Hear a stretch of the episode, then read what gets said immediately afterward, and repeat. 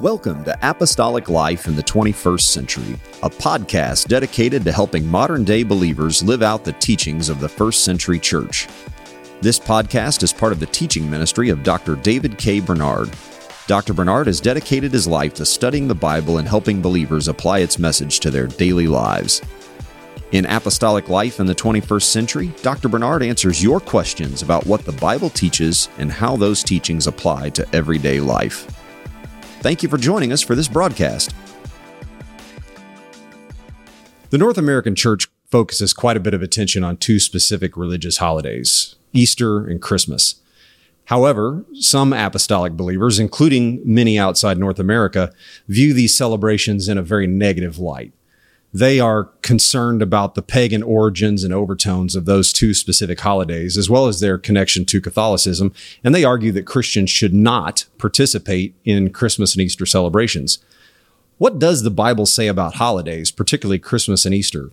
Should a Christian celebrate those holidays? The Bible gives us clear direction in Romans chapter 14. So let me uh, read a few verses here. i have got the New King James. Romans 14, 5 uh, says one person esteems one day above another, another esteems every day alike. Let each be fully convinced in his own mind. And then verse six, he who observes the day observes it to the Lord, and he who does not observe the day to the Lord, he does not observe it. Essentially, what we have here is the concept of Christian liberty. So basically, on any issues that are not moral, where the Bible doesn't give explicit teaching that it's sin or not sin, that means we as Christians have liberty to make personal choices. And if you read the entire chapter of Romans 14, it says we can have different choices, but we respect one another. So if someone decides to participate in a certain observance, uh, we shouldn't uh, ridicule them, we shouldn't judge them, we shouldn't condemn them. But if someone decides not to participate, likewise, we shouldn't ridicule, condemn, or judge them. Now, let's talk more specifically about Christmas and Easter. It is true that some aspects of these celebrations have uh, pagan overtones. Of course, that's true of anything in life, or many things in life, I would say. For example, in English, we use the term Sunday. That was originally given to honor the sun god. Monday, the moon god. And so you go down through the week. Uh, Thursday honors Thor. Now, if I'm using those days to honor the sun. So if I say, let's meet on Sunday and you understand me to say, let's worship the sun god, then that would be wrong of me. But if I'm just using that as a cultural expression, an English expression, and neither you nor I think I'm giving any honor to the sun, I'm just using the conventional names, then I haven't done anything morally wrong. And so I have liberty. Now, if I really feel bad and don't want to leave any wrong impression, don't want to give any credence to this, I could, I could say, let's meet on the first day of the week. And that would be okay. In other words, I have a choice. It's not a matter of sin. It's not a matter of biblical prohibition or command. It's not a matter of evil. It's not a matter of morality. So I have a personal choice. That's how I look at things like Christmas and Easter. Now, some people say, we're celebrating paganism.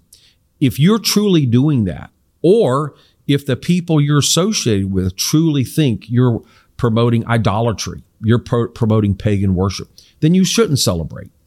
But if you say, regardless of the connotations of secular people, or regardless of some of the origins, I'm not doing this for any pagan celebration. I'm not worshiping any idol and I'm not encouraging anybody to worship idol. I have chosen this day to celebrate the Lord. Well, then you have transformed that meaning into something that is acceptable. So you have a personal choice. Um, now, you might say, well, I don't want to use the term Easter. I want to say Resurrection Sunday, uh, or, or whatever you want to do. Now, I know in North America, many people are accustomed to going to church on on or around those two days.